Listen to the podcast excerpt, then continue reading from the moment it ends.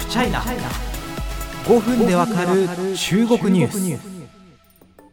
あの私は大体その全体のばっくりとしたその中国に対する見方っていうのはあの非常に複雑なんですよみたいな話をいつかの夜雑談でしたような気がします。突然ですが皆様こう中国と聞いてどんな印象をお持ちになるでしょうか？まあ、といってもね政治や、まあ、国際ルール人権などではあのかなり現行ルールへの挑戦者としての中国の姿が目立ちますし、まあ、ニュースでもですねポッドキャストでも私報じています。一方で例えば中国語とか、まあ、中国のご飯とか文化とかあるいは中国人のお友達とかそれを見るとまた違った一面見えてくるので非常に複雑なのが中国像だなというふうに思います。そこをですね一旦ひっくるめてまとめて、えー、日本人は中国の印象どうなの？中国人は日本の印象どうなのっていうことを2005年から日本と中国両方の国民を対象に実施している共同世論調査があります。2021年大変興味深い変化が示されました。結論から言えば日本人は9割が中国へ良くない印象という傾向は変わりません。一方で日本に対する印象が良い良くないが拮抗気味になるまで改善していた中国は一気に良くない印象へと傾きました。悪化に転じたのはなんと8年ぶりです。で今回は調査結果をざっくり振り返りそしてその次に背景分析次回やっていこうと思います。調査を行ったのは民間シンクタンク言論 NPO と中国側は中国国際出版集団です。まず我々日本人は中国に対してどのような印象を持っているのでしょうか。良い印象0.8%です。100人に聞いて、まあ、1人いるかいないかですよね。どちらかといえば良いは8.2%え合計して良い側に傾くのは9%と大変な少数派です。続いて良くない側。どちらかといえば中国に対して良くない印象だよと答えた日本人。69.6%、7割ぐらいですね。どうやらこれが多数派のようです。そして、はっきりと良くない。21.3%、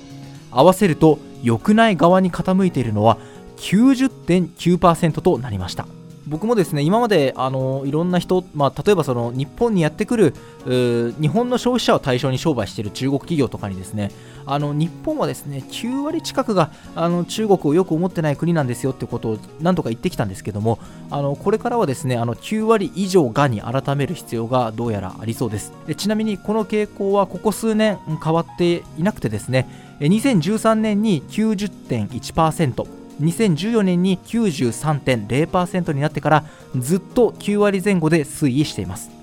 えまあ、尖閣諸島に関するいろいろな、まあ、騒動、トラブル、問題、さらには習近平政権の発足以来からということに捉えることができますかね。えちなみに1年前の2020年調査では89.7%でした。次、中国人の日本への印象どうなっているんでしょうか。良い印象2.3%こちらもかなりの少数派です。どちらかといえばいいは29.7%合わせて32%です。この調査中国では非常に幅広い都市で行われてますので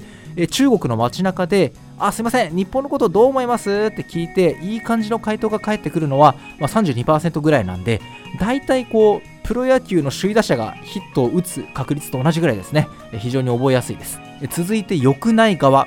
どちらかといえば日本への印象良くないなと答えた中国人。30.4%良くないは35.7%とこちらが最多数。合計66.1%と半数を優に超えました。先ほどですねその日本側の傾向はここ数年変わっていませんよってお話ししましたけれども中国側には大変大きな変化があったことを示しています。実は中国では日本への印象が2004年から好転しているんです。そしてそれは良くないと答えた割合をいやいいんじゃないって答えた人が超えそうな勢いにまでなんと迫ってたんですよ。それが大幅に悪化したということです。前回2020年と比べて悪い方向に13ポイントも転げ落ちてしまったのです。悪化に転じるのはなんと8年ぶり。まあこの背景は一体何なんだろうなってことをアンケート結果をもとに紐解いていくのが次回となりますちなみにですね、まあ、あの参考までにお伝えしておきたいのが、え日本側が、え中国を印象良くないなっていう理由に挙げたトップとしては、尖閣諸島周辺の日本領海や領空をたびたび侵犯しているからが58.7%でした。中国側が日本印象良くないよって理由に挙げたトップは中国を侵略した歴史についてきちんと謝罪し反省していないからが最多77.5%でした、まあ、これだけ聞くとやっぱりや日本と中国仲が良くならない理由は歴史問題とか尖閣だよなっていう風に思うかもしれません。しかしよく考えてください。この問題ずっとあるんですよ。ってことはこの問題があったのにこれまで少なくとも中国側の日本への印象改善してたんですよ。それが僕はポイントだと思います。つまり悪化したのは絶対何か別の要素があるはずと考えることができるんじゃないでしょうか。それについて背景分析次回やっていこうと思います。